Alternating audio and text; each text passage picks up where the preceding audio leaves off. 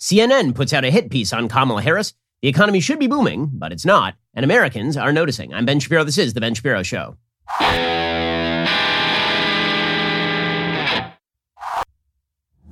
The Ben Shapiro Show is sponsored by ExpressVPN. Why haven't you gotten a VPN yet? Visit expressvpn.com slash Ben. We'll get to all the news in just one moment. First, let me remind you that since time immemorial, gold has been the form of wealth that people have sought after. Remember that time there was a miller who promised a king that his daughter could spin straw into gold? And then he locked her in a room to make her spin gold. One of the things that he he didn't make her do is spin the straw into United States government bonds. And the reason for that is because anytime you have centralized currency, you got to worry about the government doing exactly what the government has been doing for the last couple of years, inflating the living hell out of the currency.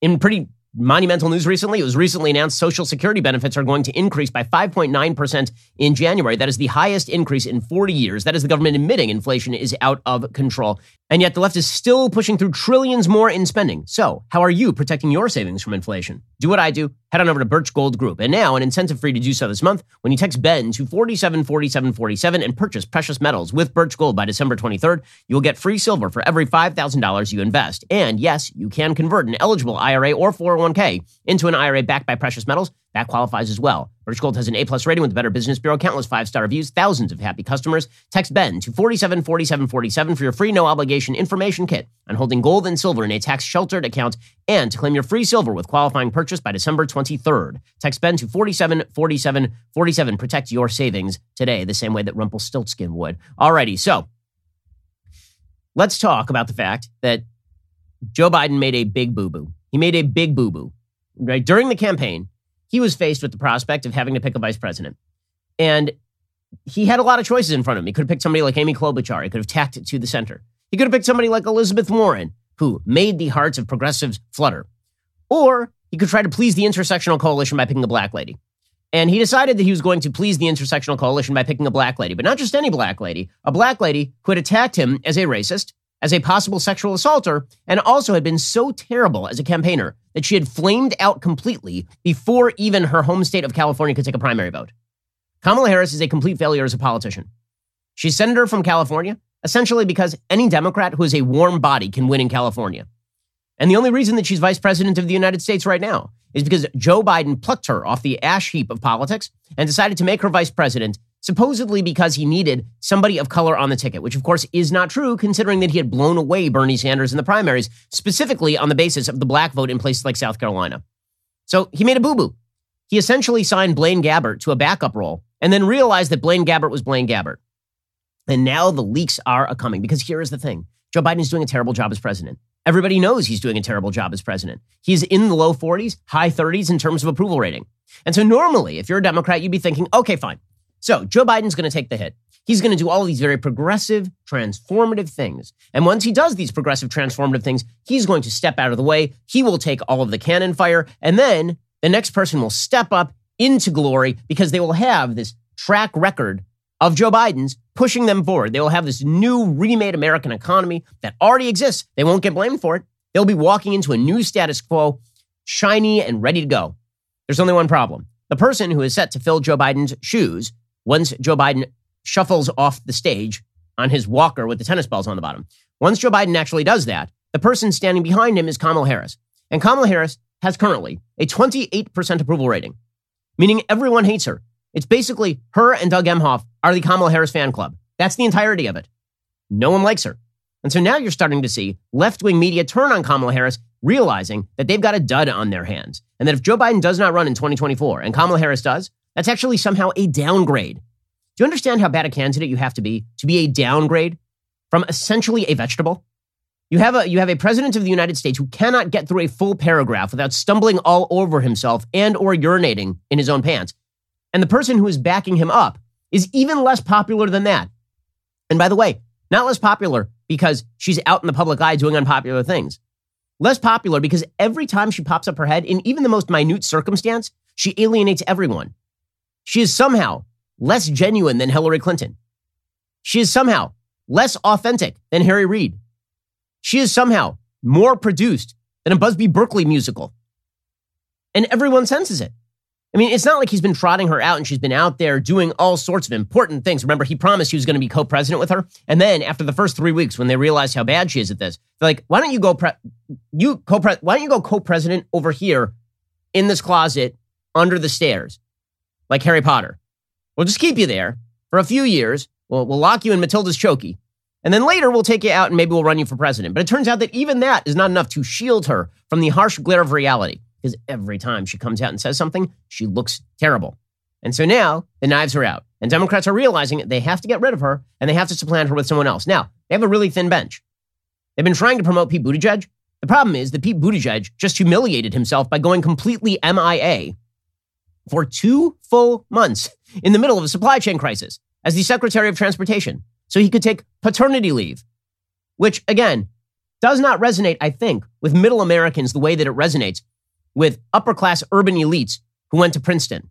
I just I don't think that most middle Americans are like, hold up, hold up a second. I understand why my wife gets maternity leave. She had to push a baby out of there, but me getting paternity leave for two full months on the government dime in the middle of a supply chain crisis? No. And especially because, like, if my wife had to push something out of there and then I had to care for her physically because she actually had physical damage, that is a different thing then. I get to take two months off with brand new babies when no one has any physical damage because, again, Pete Buttigieg is married to a man and they had these kids without any physical damage being done. Right? The purpose of paternity leave, traditionally speaking, is so that dad can take care of mom while mom takes care of baby. That is the actual purpose of paternity leave if you're going to have paternity leave in the first place. It's not just because you have to have bonding time with the child. It is because it's a very, if you've ever, if you've married, if you have kids, you understand it's a physically damaging process to a woman to actually have the baby.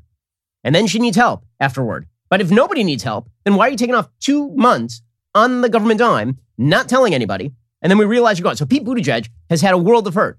And so he's been attempting to now buy it back by explaining that really he's a hero for taking paternity leave for two months. And that if everybody had paternity leave for two months, the economy would be better off, even though right now we have a massive labor shortage in the country and inflation up to wazoo and a supply chain crisis, in part facilitated by people like Pete Buttigieg. Okay, so their bench is super thin. I think of Kamala Harris, who everyone hates, Pete Buttigieg, who is a lightweight, and who else? Who else? Now the Biden administration is trotting out like Mitch Landrieu. I'm not kidding you like the former lieutenant governor of Louisiana. They're like, what if we'll put him in charge of infrastructure? Maybe we'll prop him up by having him stand in front of a bridge or something. Maybe he'll run. They are in such serious trouble. So, one thing they do know, though, is that Kamala Harris has to go. Kamala Harris cannot be the person who runs in 2024. We'll get to the CNN hit piece in a second because it's so wonderful and so telling. it really is hilarious. First, let us talk about a simple fact. If you're a responsible person, you need life insurance. I mean, let's say that you're a father and you, you have a son and your son, he's a bit of a ne'er do well. He seems to be kind of a drunk and a gambler. And one day your son makes an awful mistake. He gets very upset with this with this guy, and he goes to his house and he's and he shoots the guy's dog. And it turns out that this guy happens to be like the biggest master assassin on planet Earth. Well, at this point, you might be thinking to yourself, man, I should have gotten life insurance for both me and my son. Policy Genius makes it easy to compare quotes from over a dozen top insurers all in one place. Why compare? Well, you could save 50% or more on life insurance by comparing quotes with Policy Genius. You could save $1,300 or more per year on life insurance by using Policy Genius to compare policies. The licensed experts at Policy Genius work for you, not the insurance companies, so you can trust them to help you navigate every step of the shopping and buying process. That kind of service has earned Policy Genius thousands of five star reviews across Trustpilot and Google. And eligible applicants can get covered in as little as a week thanks to an award winning policy option that swaps the standard medical exam requirement for a simple phone call. The exclusive policy was recently rated number one by Forbes Advisor, higher than options from Ladder, Ethos, and Bestow. Getting started is simple. Head on over to policygenius.com slash Shapiro. You can work out how much life insurance coverage you need in just minutes. And then compare personalized quotes to find your best price. Policy Genius does all the rest. Head on over to policygenius.com slash Shapiro to get started right now. Policy Genius. When it comes to insurance, it's nice and quite important to get it right. Okay, so this brings us to CNN's hit piece. And now, I don't think that CNN runs pretty much anything without someone from the White House being behind it. I just don't think that's the way CNN operates. CNN is an adjunct wing of the Democratic press press spokesperson, essentially. So there's a piece there by Edward Isaac Dovere and Jasmine Wright. It is titled Exasperation and Dysfunction Inside Kamala Harris's Frustrating Start as Vice President. Oh, it's going to be good, guys. Do you see how the turnabout is fair play here? Everybody was thinking, man, I, I, was not ready for this, this surprise ending. You know, everybody thought that when Joe Biden picked Kamala Harris, he would need a food taster because like he wouldn't want to stand. You wouldn't want Joe Biden standing at the top of the stairs of Air Force One and Kamala Harris standing anywhere within like a three foot radius, right? Because just one slip and, uh, and Kamala Harris is president. Well, what if it turns out that Joe Biden has put out the preemptive political hit on Kamala Harris? Wouldn't that be kind of glorious and hilarious? Well, that may be what's happening. And yeah, I'm here for it. It's enjoyable. Worn out by what they see as entrenched dysfunction and lack of focus, key West Wing aides have largely thrown up their hands at Vice President Kamala Harris and her staff, deciding there simply isn't time to deal with them right now, especially at a moment when President Joe Biden faces quickly multiplying legislative and political concerns. The exasperation runs both ways. Interviews with nearly three dozen former and current Harris aides, administration officials, Democratic operatives, donors, and outside advisors who spoke extensively to CNN reveal a complex reality inside the White House. Many in the vice president's circle fume she's not being adequately prepared or positioned and is instead being sidelined. And the VP herself has told several confidants she feels constrained in what she's able to do politically.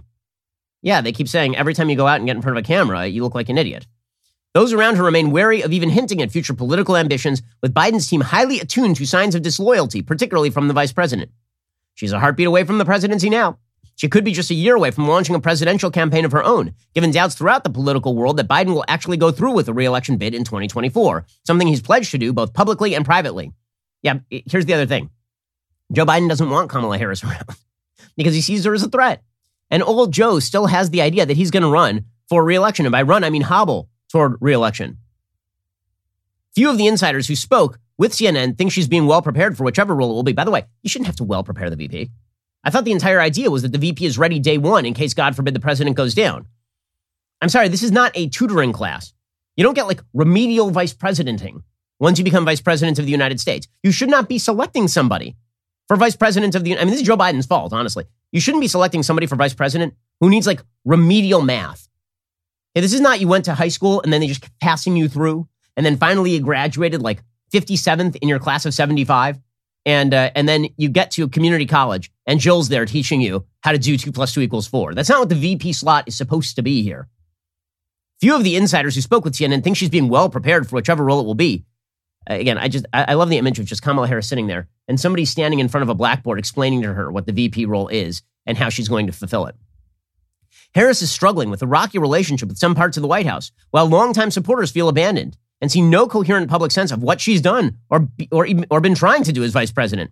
Being the first woman and the first woman of color in national elected office is historic, but has also come with outside scrutiny and no forgiveness for even small errors, as she will often point out. oh, by the way, always a great look. It doesn't look peevish or whiny at all to sit around as vice president of the United States talking about how everybody's mean to you. Oh, it's so sad. I mean, she doesn't get any forgiveness for small errors. Now, small errors like saying that she's been to the border when she hasn't been to the border ever and not understanding why she should go to the border, for example, or being charged with getting COVID under control and then completely failing at that. Literally everything she's tasked with, she fails at. Defenders and people who care for Harris are getting frantic, says CNN. Remember, this is CNN. This is not Fox News. This is coming directly from Biden. Okay, there's only one way that this piece gets run, and that is the White House is looking out there and they are saying she needs to go. Get rid of her now. We need another shot at this. Defenders and people who care for Harris are getting frantic. When they're annoyed, some pass around a recent Onion story mocking her lack of more substantive work. One with the headline White House urges Kamala Harris to sit at computer all day in case emails come through. when they're depressed, they bat down the Aaron Sorkin style rumor that Biden might try to replace her by nominating her to a Supreme Court vacancy. That chatter has already reached top levels of the Biden orbit, according to one person who's heard it. Oh, yeah, good luck with that. Good luck with that. Nominating Kamala Harris to the Supreme Court of the United States based on her extensive experience being terrible at everything. Man, talk about just failing upward. This would be the greatest example of failing upward I've ever seen. She fails as AG in California.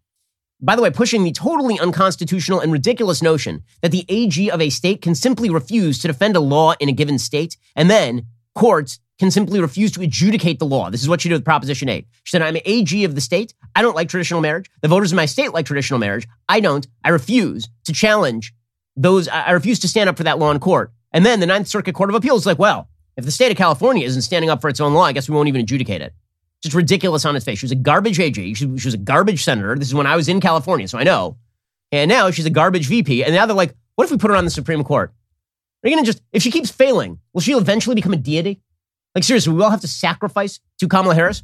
We throw virgins into volcanoes for Kamala Harris if she keeps failing this way? We'll just keep moving her up the food chain until we all genuflect at the actual altar of Kamala Harris based on her sucking at her job royally.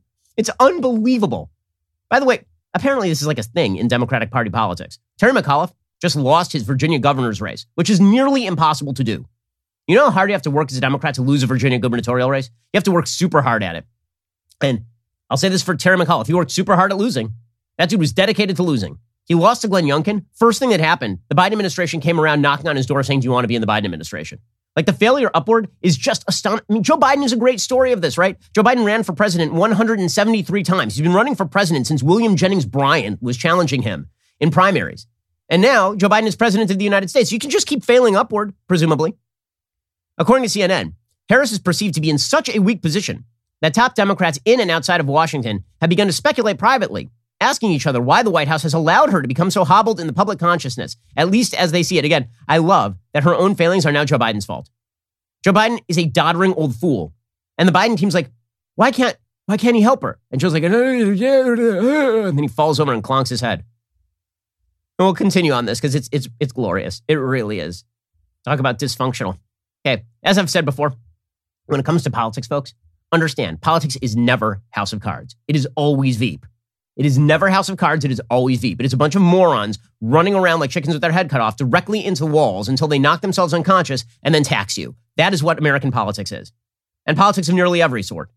I'll get to more on this in just one second. First, let us talk about how you sleep at night. Okay, so reality, when you listen to talk about politics, might make you a little upset, might make you a little angry, but when you lay your head on the pillow at night, you want to go to sleep. Well, one thing you don't think about is your sheet quality, right? You need great sheets. And this is why you need Boll and Branch. Boll and Branch is the perfect holiday gift. It never disappoints with the highest quality sheets, blankets, pillows, and throws. Plus, their holiday packaging makes your gift look and feel special. Husband and wife team Scott and Missy Tannen founded Boll and Branch to create a new standard in bedding by doing things the right way, not the easy way. Boll and Branch holds themselves to high standards across the board, and it's not just their sheets that are made the right way. Their pillows, bath towels, robes, they're all made just to top quality. I love my Boll and Branch sheets. In fact, they're so good, I got rid of all of our other sheets. Seriously, like we only sleep on Boll and Branch at this point. Signature hem sheets are their all-time bestseller. They're beloved for a lot of reasons, like how they get softer with every single wash. They're buttery soft, lightweight, made with 100% organic cotton weave that feels incredible in all seasons. Treat yourself and your loved ones to the new standard in bedding from and Branch. Their gifts come wrapped and ready in their special holiday packaging. Order by December 19th for guaranteed delivery by Christmas. Get up to 20% off your order from today through November 17th with promo code Shapiro at bollandbranch.com. That's B-O-L-L and branch.com. Promo code Shapiro. See site for details. Exclusions may apply. Go check them out right now. Bollandbranch.com. Use promo code Shapiro for their special deal. All right, so CNN's story, this hit piece on Kamala Harris continues. Quote, She's very honored and very proud to be Vice President of the United States. Her job as the number two is to be helpful and supportive to the president and to take on work that he asks her to take on, said Eleni Kounalakis, the Lieutenant Governor of California, a longtime friend. Kounalakis spoke with the VP last Monday morning before Harris departed for a diplomatic mission to France. It is natural that those of us who know her know how much more helpful she can be than she is currently being asked to be, said Kounalakis. That's where the frustration is coming from. An incumbent vice president, says CNN, should be a shoe in the next time the party's presidential nomination is open. But guessing who might launch a theoretical primary challenge to Harris has become an ongoing insider parlor game. Other politicians with their own presidential ambitions have started privately acknowledging they're trying to figure out how to quietly lay the groundwork to run if and when Harris falters, as they think she might. The reality is more complex and looks different to people more familiar with how any White House actually works. Harris is the first VP in decades to come into office with less Washington experience than the president. Finding her footing was always going to be hard. Oh, so sad. Presidents and vice presidents and their staffs often clash. Barack Obama's West Wing tended to be dismissive of Biden's staffers, and Biden himself had a number of stumbles early in that job. Republicans and right wing media turned Harris into a political target from the moment she was picked for the ticket. An implicit racism and sexism have been constant. It's not that she sucks at her job. It's racism and sexism. That's, that's the solution. By the way, Joe Biden picked her for racism and sexism. Why he picked her? Openly. I need a black woman for the job, he said, and thus he picked a black woman. I don't know who's being the racist and the sexist other than the guy who literally said he's selecting on the basis of race and sex. But, says CNN, it's a conundrum unique to her. People are expecting their historic vice president to make history every day, when in fact she's trying to carry the duties of a secondary role. Harris is being judged, not just by how she's doing in the traditional duties of a vice president, said Minyon Moore, a longtime Democratic operative who's become Harris's most important outside advisor. It's a little more subliminal, but it's real. What's her playbook in history? said Moore. Harris has emerged as a quiet force in the administration, said Moore. Oh, is that? And she focuses attention on different issues, sometimes just by her very presence in the room. Oh, that's a good way of putting stand in the corner and say nothing and wear the dunce cap, please. She's a quiet force in the administration. That's amazing. You know, uh, this Kleenex box right here, it's a quiet force on my show. It's been sitting right here on the table this whole time, doing pretty much nothing. But, you know, really, this, this Kleenex box right here, I think it's been having a market impact on the quality of the show. It doesn't have to have any Kleenex in it, by the way. I think it's empty. I think we need a new Kleenex box. But it's been doing a, it's doing a, it's a quiet force. It focuses attention on different issues just by its very presence in the room. Love it. Love it. That is a hot take right there from Minyon Moore. Her quiet presence in the room, just standing there like a thing. uh,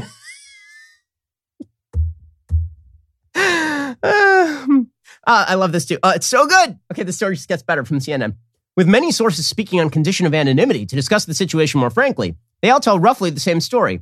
Harris's staff has repeatedly failed her and left her exposed. Stalin has never failed.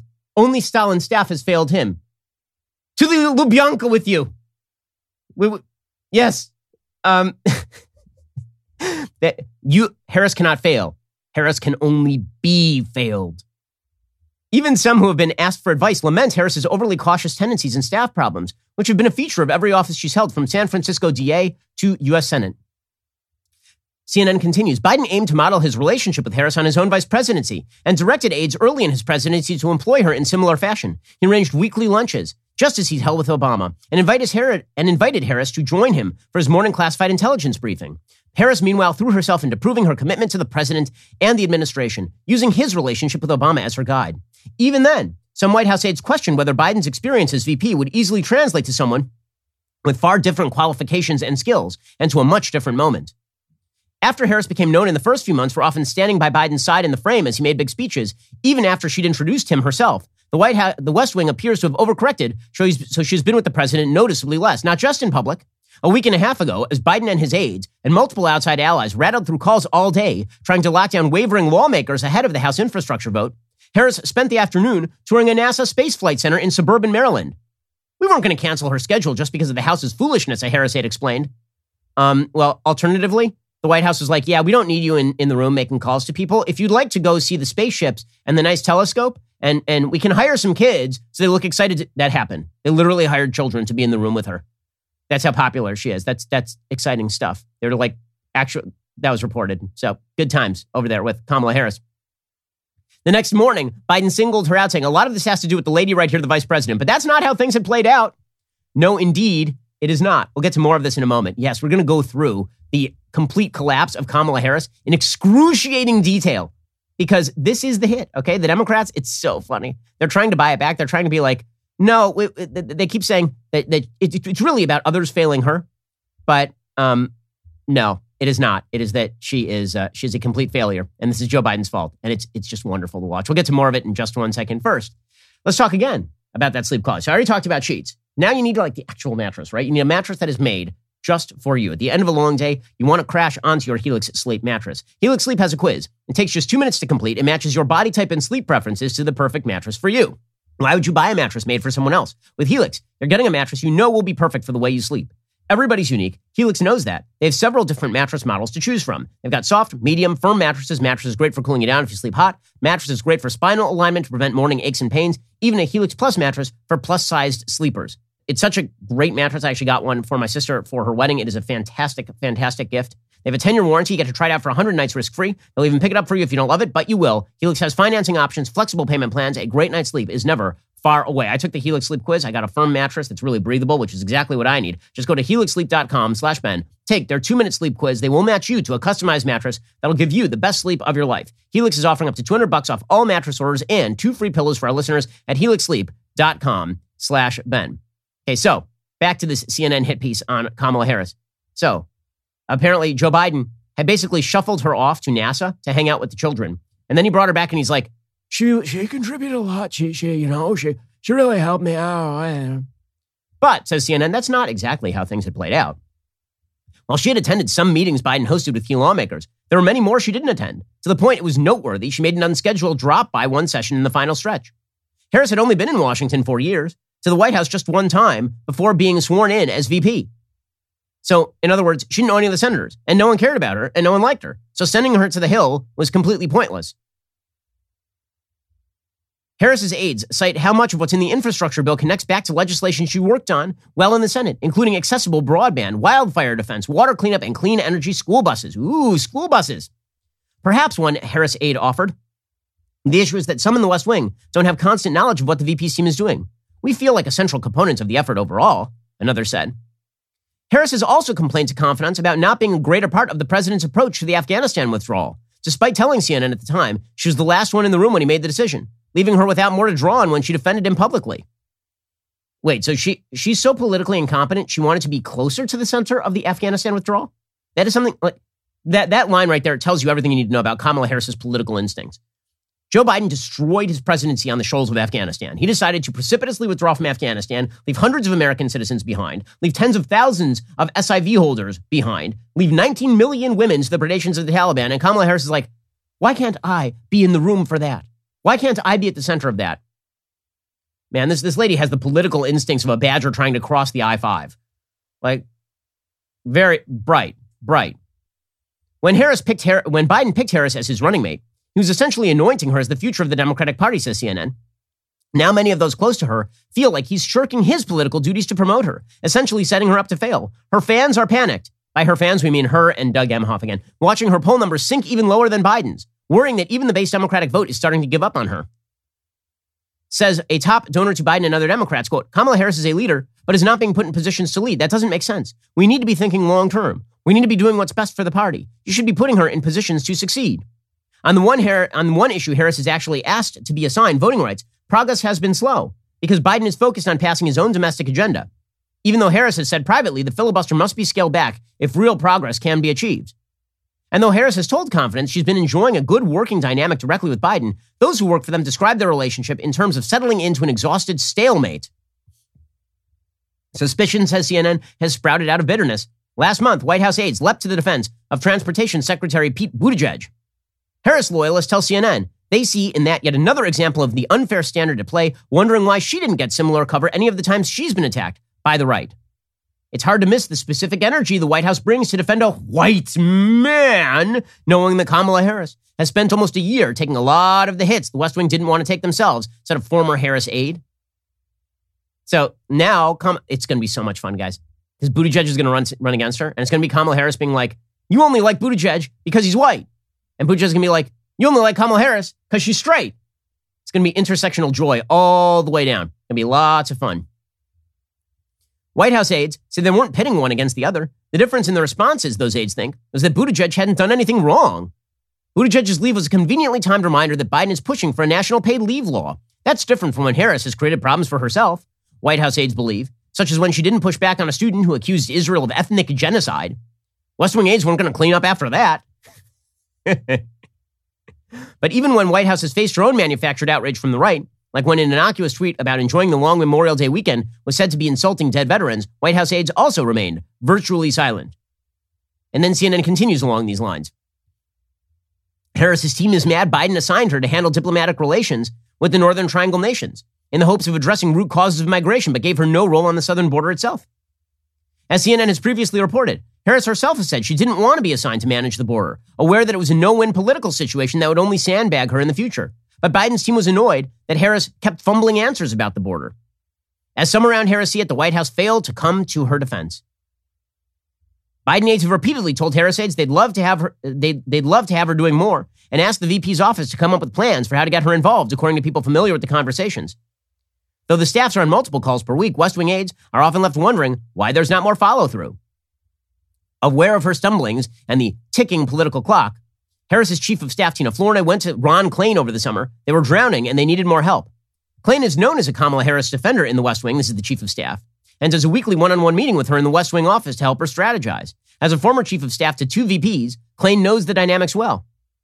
Klain, in a statement provided to CNN, downplayed any criticism of the VP, saying Harris and her team are, quote, off to the fastest and strongest start of any VP I have seen. Harris's aides point that Biden was never subjected to the kind of attacks she regularly or endures or to a toxic social media culture. And then they say it's because she's too loyal to Biden. That's the big problem. She is too loyal to Biden. And then she starts blaming her aides. In and around Harris's circle, they speculate there must be someone getting in her way. Some think it's the president himself, leaving her out in the cold. Some blame specific West Wing aides whom they feel are out to whom they feel sure are out to undercut her. Some fear the vice president is leaning heavily on her sister Maya, brother in law Tony West, and niece Meena Harris, whom they sense exerting influence over everything from staff hires to political decisions. Several people familiar with the operations of the VP say that after a spike in involvement earlier in the year, the family has now been pushed further out again recently. If you expect that to remain the case. So again, she's blaming her operation. You have everybody in the White House blaming her. You have her falling apart on the public stage and um, she is she's just falling apart. She's falling apart. Donna Brazile, one of seven pro- several prominent black women who urged Biden advisors to put Harris on the ticket, agreed that it's time to retool after a rough first year. Brazile wants to see the VP on the road almost constantly. Keep Air Force Two gassed up and ready to go, she joked, whether talking about replacing lead pipes in Flint or expanding broadband in rural America. She's a wonderful messenger, but it has to be clear, concise, and consistent, said Brazile. Don't make her a creature of the Beltway. Let her out. Yeah, that's the issue, is that they've been, uh, we haven't seen enough of Kamala Harris. So Here's the funny part the Biden administration is desperately trying to downplay this. How do we know? So Jen Psaki, who is back from her COVID bout, she was fine. She tweeted out, there's a direct quote, for anyone who needs to hear it, VP is not only a vital partner to POTUS, but a bold leader who has taken on key, important challenges facing the country from voting rights to addressing root causes of migration to expanding broadband. oh, yes. There's that energy. Gotta love that energy. We are so happy we picked up that Blaine Gabbert to be our, our backup quarterback now that Tom Brady is, is injured. This is going to go just great. We love her. We love her. Yeah, things are going great over here. Blaine Gabbert will definitely, we're not going to pick up anyone from the waiver wire. Blaine Gabbert is definitely going to be our longtime starting quarterback. Yeah. Mm. Jen Psaki really trying to tweet through it. Ron Klain doing the same thing. So, Ron Klain, chief of staff, and just retweeted something from a person named Robert Garcia. Our VP, Kamala Harris, just finished a highly successful trip where she strengthened diplomatic relationships. She takes on the most complex assignment because she's capable and smart. She's a great leader who also happens to be funny and kind. And that's the tweet. And Ronald Klain retweeted that. So Team Biden is like, okay, we're okay. We're going to pretend that we like her. Yeah, we hate her. We're, we're going to pretend. That, okay, sure. So the fact that Kamala Harris is in a complete state of implosion and that you have a giant, several thousand word long story at CNN about the complete implosion of Kamala Harris demonstrates the Democrats are in such serious trouble. They are in the biggest trouble right now, and they know it. I mean, they're in serious. How, how serious is the trouble the Democrats are in? According to a brand new ABC News Washington Post poll, Republican congressional candidates in the generic ballot currently hold their biggest lead in 40 years. In four decades. This is the biggest lead since before I was born in the congressional generic ballot. The Democratic Party's difficulties, according to ABC News, are deep. They include soaring economic discontent, a president who's fallen 12 percentage points underwater in job approval, and a broad sense the party is out of touch with the concerns of most Americans. 62% say so. And this is the worst number for the Democratic Party. They're down at 41% in the history of the poll. In the history of the poll. About as many people see the Republican Party as out of touch President Biden's Keystone Policy initiatives might be more popular than he is, but he's getting no credit for it. Only 31% of Americans say that Biden is keeping his major campaign promises. 35% think he is accomplishing much overall. 59% worry he'll do too much to increase the size and role of government. That's up six points since the spring. As things stand, if the midterms were around today, 51% of registered voters say they would support the Republican candidate in the congressional district. 41% say the Democrat. By the way, that's among registered voters, not likely voters. In the midterms, likely voters are going to tend more Republican. That lead is smaller than what the vote will end up being if that holds. 55% of Americans disapprove of Biden's economic performance. That is 6% higher than any approval rating for Donald Trump. 6% higher than any disapproval rating for Donald Trump. Okay, remember, in September 2017, Donald Trump's disapproval rating on the economy was 49%. And then he lost 40 seats in the House. So what's going to happen to the Democrats? Will there be Democrats in the House at all if these polls hold? because Joe Biden is wildly unpopular. And the Democrats were betting, okay, fine, he'll do the wildly unpopular thing. He'll restructure the American economy, and then he'll hand it over to Kamala. Except now they're looking, they're going, uh oh. They're doing the Kamala Harris face. It's it's not, yeah, it's not going to be good. And somewhere, Kamala Harris laughs super duper awkwardly. There is no bump for Joe Biden from the infrastructure bill. They keep trying to make infrastructure a thing. Fetch is not going to be a thing. 70% of Americans rate the economy as not so good or poor. And this is this is just it's bad news for the Democrats. Like really bad news. And the economic news continues to be underwhelming. We'll get to that in just one moment. First, let's talk about the underwear that currently grace your tuchus. I can tell you, the underwear that grace this magnificent tuchus are Tommy John underwear. They are just that good because they deserve to be worn on this magnificent tuchus. Tommy John underwear, super comfortable, really durable, lightweight, breathable. Again, it is the best. Tommy John is just the best. You're not going to want any other underwear after you try Tommy John. You'll feel the same level of comfort layering their luxuriously soft loungewear right on top as well. It's comfortable, it's good looking, you can and you will be wearing them anywhere. That's why Tommy John doesn't have customers, they have fanatics. With over 96% four star plus reviews and over 16 million pairs sold, you have to try Tommy John for yourself. Plus, it's all backed by that Tommy John best pair you'll ever wear or it's free guarantee. Get 20% off your first order right now at TommyJohn.com slash Ben. That's TommyJohn.com slash Ben for 20% off TommyJohn.com slash Ben. See site for details. Again, Tommy John is so good that once you try other underwear, it's going to be very difficult to go back to those ones that bunch up and are uncomfortable and they break down in the washing machine. Not so with Tommy John. Go check them out right now. TommyJohn.com slash Ben. Get 20% off your first order today. Alrighty, we'll get to more on the economy in just one moment and Joe Biden and his administration trying to tweet through it, basically. First, as the legacy media continue to report their version of the news, our newest podcast, Morning Wire, continues topping the Apple and Spotify charts. We've continued our commitment to bringing you the news without a hidden agenda. It's the only daily podcast that values your time and the truth. While we're working overtime to bring you the news you need to know, we need your help to keep the facts trending toward number one. So subscribe, start listening right now to Morning Wire on Apple, Spotify, or wherever you listen to podcasts. Leave a five star review if you like what you hear. You're listening to the largest, fastest growing conservative podcast and radio show in the nation.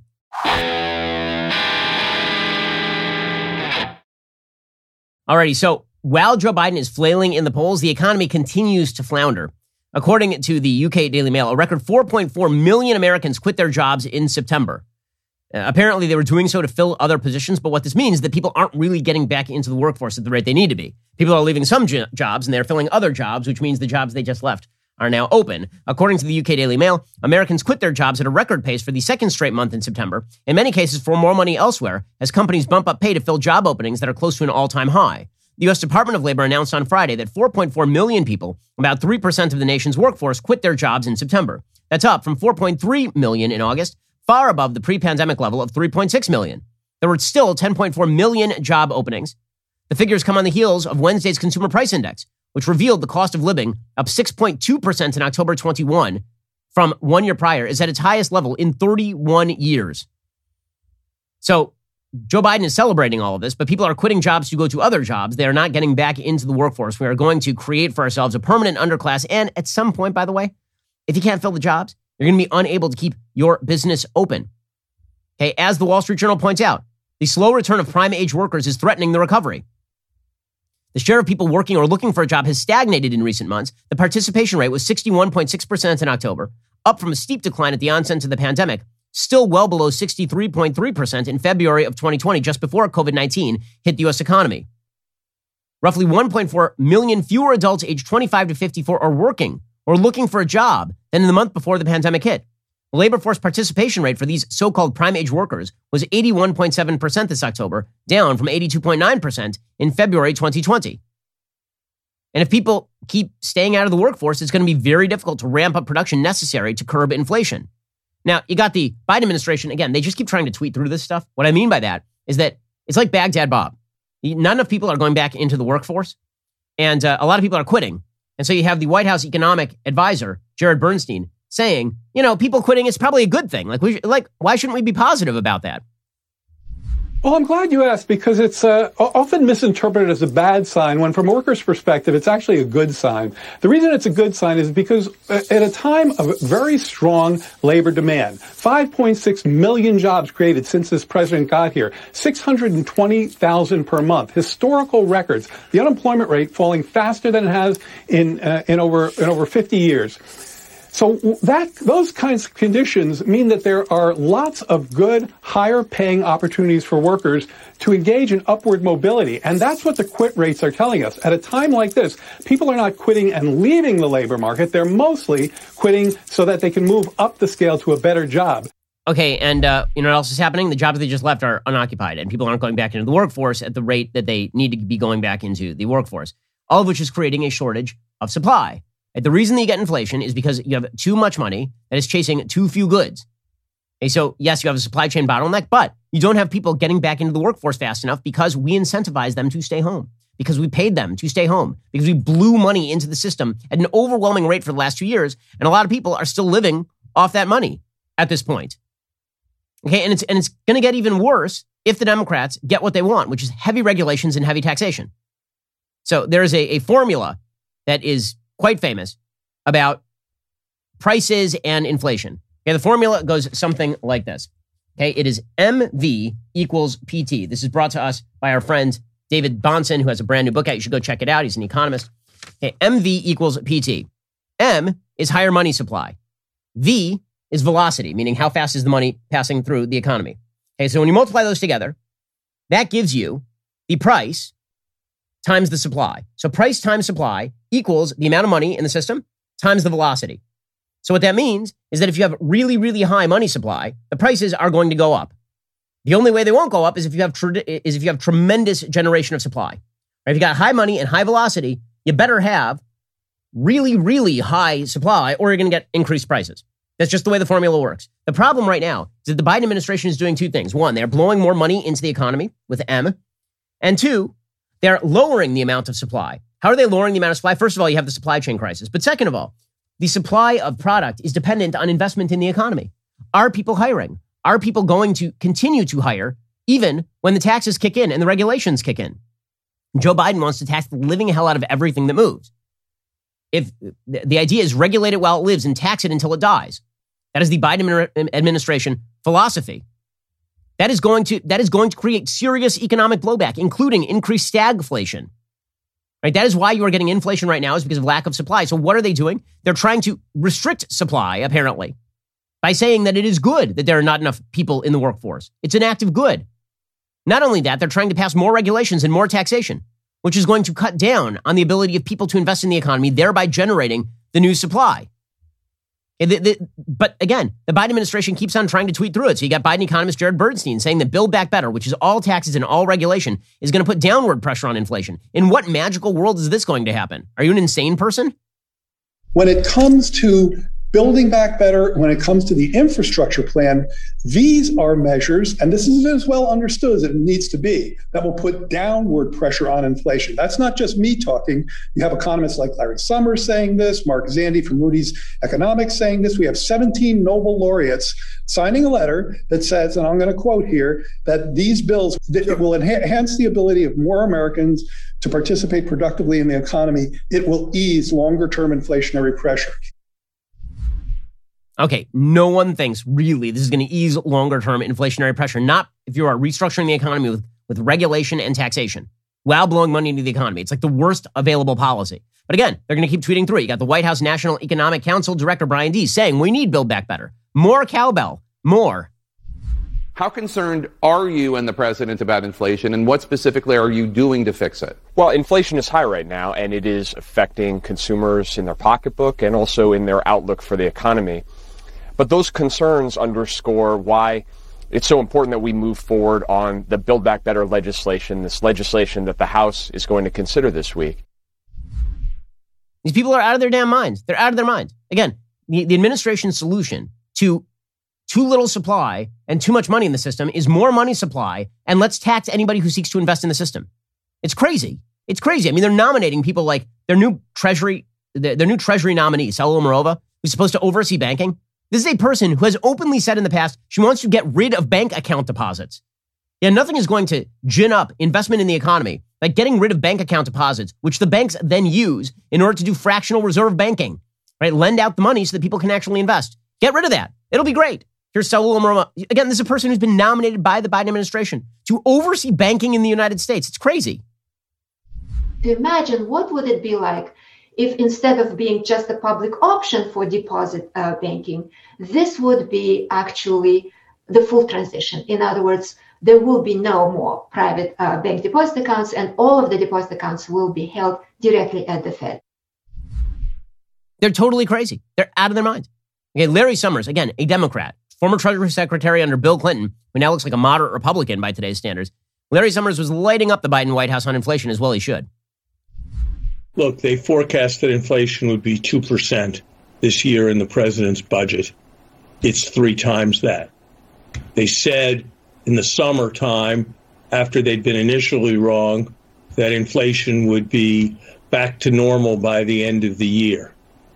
Then they said early in the fall that inflation would subside early next year. Now they're saying that it's going to subside in the second half of uh, next year. That does not sound transitory, gang. That sounds like that is a permanent feature of American public life. And I don't know what the borderline between transitory and permanent is in American politics. I can tell you that it ain't two years. Okay, they, they, like, come on, come on. And meanwhile, the good news is the media are going to tweet through it with them. So MSNBC's Stephanie Ruhle, she says, here's the good news. You guys can afford, you can afford inflation. It's fine. You're fine. Stop whining.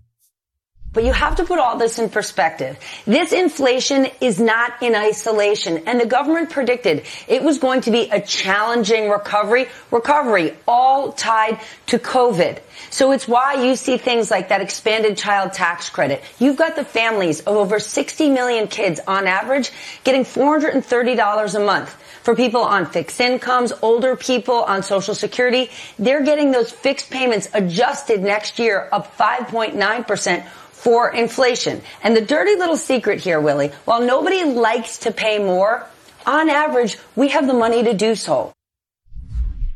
Okay, on average, we don't. Wages are not rising as fast as inflation is. Everyone knows it. But you know what? When you got to push the agenda, you got to push the agenda. Okay, so there are unforeseen consequences to the kind of democratic behavior that we are seeing right now. Hilariously, there's only one group of people who are really benefiting from the inflation, and it's state and local governments. Okay, so state and local governments are raking in the tax dollars. According to the Wall Street Journal, one irony of inflation is that while it's bad for working Americans, it's great for the government. Tax revenues soar as nominal profits and incomes rise. And for evidence, simply look at the boom in state and local government coffers. They've rarely had it so good, but don't expect them to be frugal spenders. Overall, state and local government receipts, including federal aid, were 23% above pre pandemic levels in the third quarter through September, thanks to Congress's gusher of spending and the strong economic recovery, according to the Committee for a Responsible Federal Budget. Property corporate sales and individual tax revenue from the third quarter of 2020 through the second quarter of this year is running 18.3% above the same period two years ago. How many Americans have seen their incomes rise almost 20% over the last two years? Like a lot of us? Progressive states are doing especially well. They're whining about how they don't have enough money. They, they have plenty of money. State and local tax revenue in New York is running $13.3 billion. That's 21.3% higher for the current fiscal year that began in April over the same period in 2019. And by the way, 2019 was a good year. California continues to report record monthly tax collections. And these rich states are receiving plenty of welfare from, from Washington. Congress has now given states and local governments $885 billion in direct aid through various COVID bills for schools, public transit, Medicaid, and more. And now they're about to get another helping from the infrastructure deal. Remember last year, the states were saying they were going to go bankrupt? Yeah, it was all a lie. It's not true.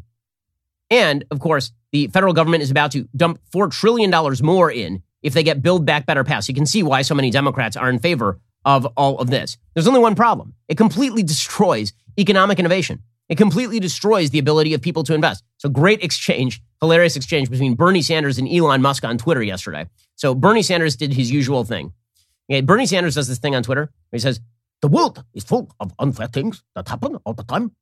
I like fair things and I don't like unfair things. Unfair things are bad. Bad things are bad. And then everybody in his, they go, Yay, Bernie, woo! Okay, so that is Bernie's Twitter account. So Bernie tweeted out, We must demand that the extremely wealthy pay their fair share, period, and bring me pudding. We must demand the extremely wealthy pay their fair share. Now, we've discussed ad nauseum on this program how much the wealthy pay in the United States, and it's all net income taxes in the United States, like all of it. Okay, but there's only one problem. When you tell people they have to pay their fair share, and when Bernie Sanders says fair share, he means pretty much everything, everybody knows. So Elon Musk tweeted out, I keep forgetting you're still alive.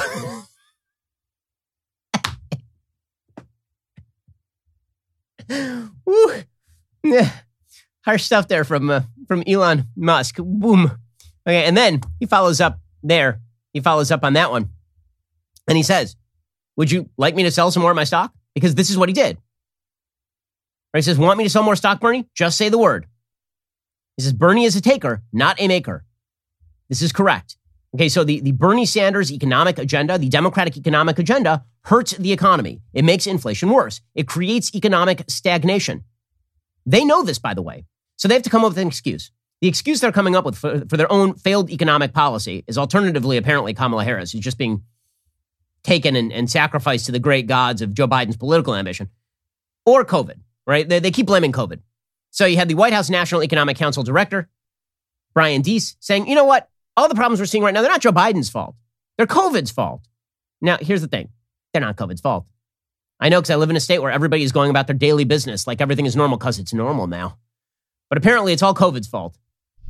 Certainly, we saw just as the Delta variant uh, posed real health challenges to the economy.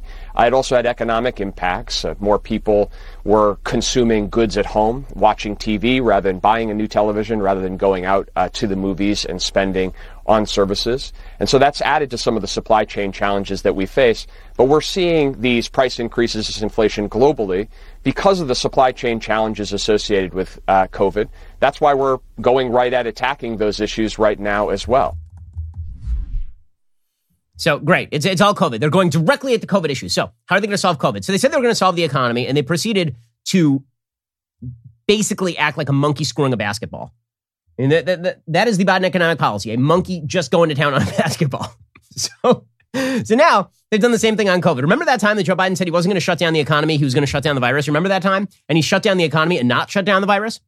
So his plan has been that he's going to force every employer in America to force their employees to get vaccinated. There's only one problem. You're looking at countries all over the all over the world, and they have very high vaccination rates, and they are still having breakthrough cases, and people who are unvaccinated are still getting sick. That's just the way life is. You got to make your choice and then live with it, and go back to work and live your life. End of story. But Joe Biden wants to be seen as the guy who can fix all of these problems, even though, again, monkey basketball. That that does not make for a, a successful mating strategy. Okay, so he's done that again on the economy. Now it's a monkey screwing a basketball on, on COVID. And, um, and it's a complete failure. But I think that he means for it to be a complete failure because all he wants is just not to be blamed. So over the weekend, a federal appeals court in New Orleans, according to the Washington Post, halted the Biden administration's vaccine or testing requirement for private businesses, delivering another political setback to one of the White House's signature public health policies. A three judge panel of the U.S. Court of Appeals for the Fifth Circuit, helmed by one judge appointed by President Reagan and two others appointed by Trump, issued the ruling Friday after temporarily halting the mandate last weekend. Calling the requirement to mandate, the court said the rule instituted through the Labor Department, quote, grossly exceeds OSHA's statutory authority. Rather than, delica- rather than a delicately handled scalpel, the mandate is a one size fits all sledgehammer that makes hardly any attempt to account for differences in workplaces and workers that have more than a little bearing on workers' varying degrees of susceptibility to the supposedly grave danger the mandate purports to address.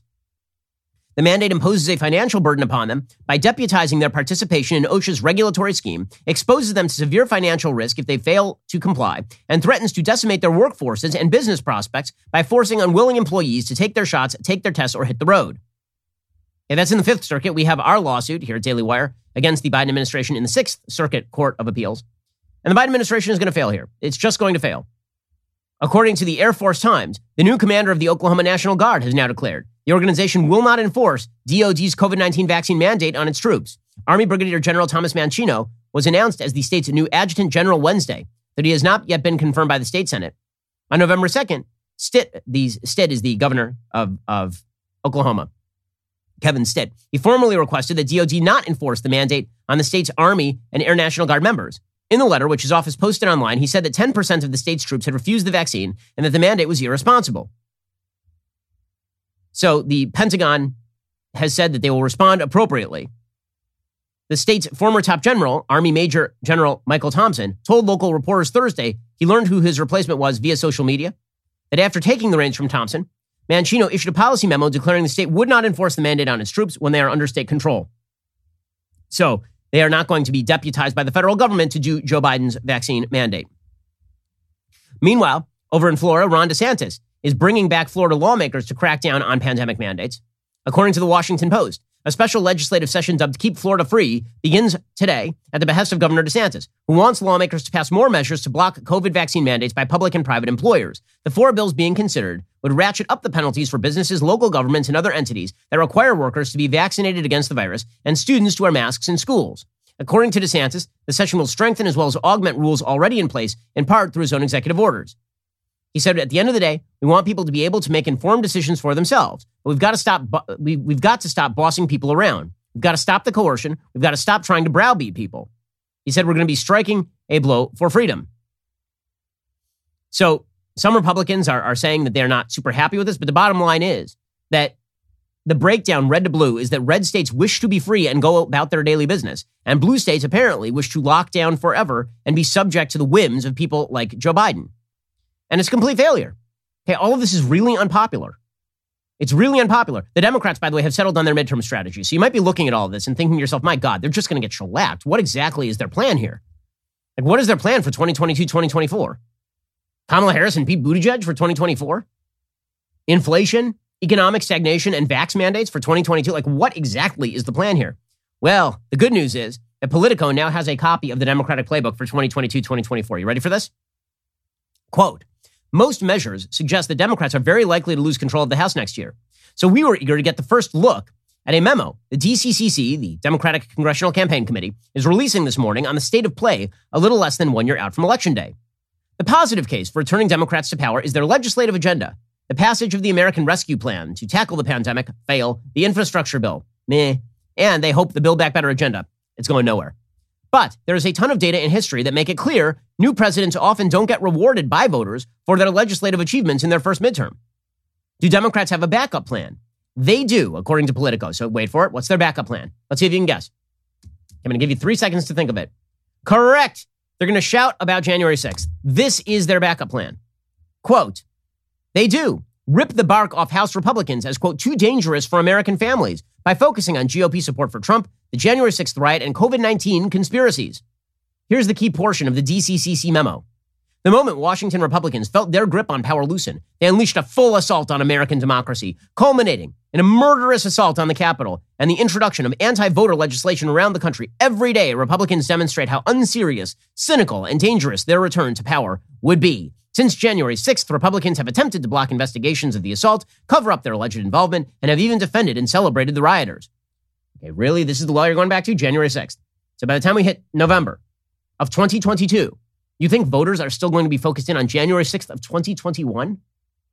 Man, they are cruising for a serious bruising come 2022. And here's the thing you can say that there are so many, look at these Republican crazies, these congr- crazy Republican Congress people. Most people in their districts know they're Congress people. Most of them have already voted for those Congress people. It's the Democrats who are going to be on the defensive right here. And so they have a secondary strategy. They're going to yell about COVID. Quote, since day one of this pandemic, they've been hell bent on making it longer and more disastrous, denying the seriousness of COVID, lying about the effectiveness of mass social distancing and vaccines, blah, blah, blah, encouraging Americans to consume horse dewormer. They're really going to go with this line. Even as hundreds of thousands died and children filled up ICU beds. Okay, first of all, Again, the number of kids who have died over the course of the entire pandemic 10 to 20 healthy children have died, according to Marty Makary of Johns Hopkins. So this is their, their pitch. Their pitch is that they are going to yell about January 6th and COVID. Man, they are going to get skunked and they are going to deserve it. They're going to get it so hard from the American public, they have it coming. But don't worry, they'll have the media backing their play every step of the way. So SNL capped off its its season of stupidity with a with another one of their brilliant brilliant little sketches. This one starring Pete Davidson, who again, I I, I will never understand the Pete Davidson thing. I'm just never going to get it. I don't think he's funny. I don't think he's talented. Somehow he he his I will say his dating age range is quite astonishing. It goes all the way down to like 18 at the low end and up to apparently like 85 at the upper end. He he like there will be a movie, a remake of Harold and Maude starring Pete Davidson at some point. In any case, He uh, he did a sketch on SNL with Big Bird, right? Because because Democrats have been using Big Bird to push vaccinations for, for children, playing Joe Rogan. Now, first of all, let me just say this. Okay. Uh, Pete Davidson as Joe Rogan is not good casting. Like Pete Davidson is one pound and about six foot nine. He looks like a beanpole. So bad casting there. Also, he can't act. So there's that. So he plays Joe Rogan. And of course, we're just going to hear the same Democratic talking points on horse dewormer from SNL. I, I really, you have to wonder why are Democrats so out of touch? The reason is because their cheerleaders in the press keep telling them that they are doing a wonderful job. Here's SNL just mirroring false Democratic talking points Joe Rogan already destroyed them on. Can you help me, Joe? Oh, sure thing, Big Bird. You see, I took Carlos Mencia down. I could take COVID. Here's some zinc, and ayahuasca, and some horse medicine. Well, why would a bird take horse medicine? I'm a human, and I took horse medicine. and I'm speaking of things that uh, are horse-like. Uh, today's two sponsors are the letters S and D, as in I can S my own D. Okay, um, I have no idea who wrote this or why they thought it was funny in any way. It's just the decay of the republic is is upon us. Even our comedians are no longer capable of doing comedy. Like basic skill sets have completely faded into oblivion. By the way, as Joe stated, he can afford people medicine. MFR. All right, but guys, really keep doubling down on it. Keep doubling down on the Kamala of it. Keep doubling down on the Joe Biden of it. Keep doubling down. Really. And the realities of life are about to hit Democrats square in the face. Alrighty, we'll be back here later today with an additional hour of content coming up soon. The Matt Walsh Show airs at 1.30 p.m. Eastern. Be sure to check it out over at dailywire.com. I'm Ben Shapiro. This is The Ben Shapiro Show. If you enjoyed this episode, don't forget to subscribe. And if you want to help spread the word, please give us a five star review and tell your friends to subscribe too. We're available on Apple Podcasts, Spotify, and wherever you listen to podcasts. Also, be sure to check out the other Daily Wire podcasts, including The Andrew Klavan Show, The Michael Knowles Show, and The Matt Walsh Show. Thanks for listening. The Ben Shapiro Show is produced by Elliot Feld, executive producer Jeremy Boring. Our supervising producer is Mathis Glover, production manager Pavel Wydowski. Associate producer Bradford Carrington. Post producer Justin Barber. The show is edited by Adam Sayevitz. Audio is mixed by Mike Coromina. Hair and makeup is by Fabiola Cristina. Production assistant Jessica Kranz. The Ben Shapiro Show is a Daily Wire production. Copyright Daily Wire 2021. Today on the Matt Walsh Show, the Marine Corps hires a chief diversity officer as it moves towards its goal of creating a more diverse, equitable, and tolerant force. That's the way they're selling it anyway, but today we'll talk about what that really means. Also, Kamala Harris is upset that she doesn't have enough to do as vice president, and now her team is apparently accusing Joe Biden's team of racism. Who could have possibly seen that coming? Plus, a Michigan school is forced to shut down because a large number of staff members have an adverse reaction to the COVID booster. That's pretty inconvenient. And as we discussed on Friday, a college professor is on a campaign to destigmatize pedophiles. The college has responded to the outrage, and Britney Spears is free. Should we celebrate? Should we care at all? We'll talk about that and so much more today on The Matt Walsh Show.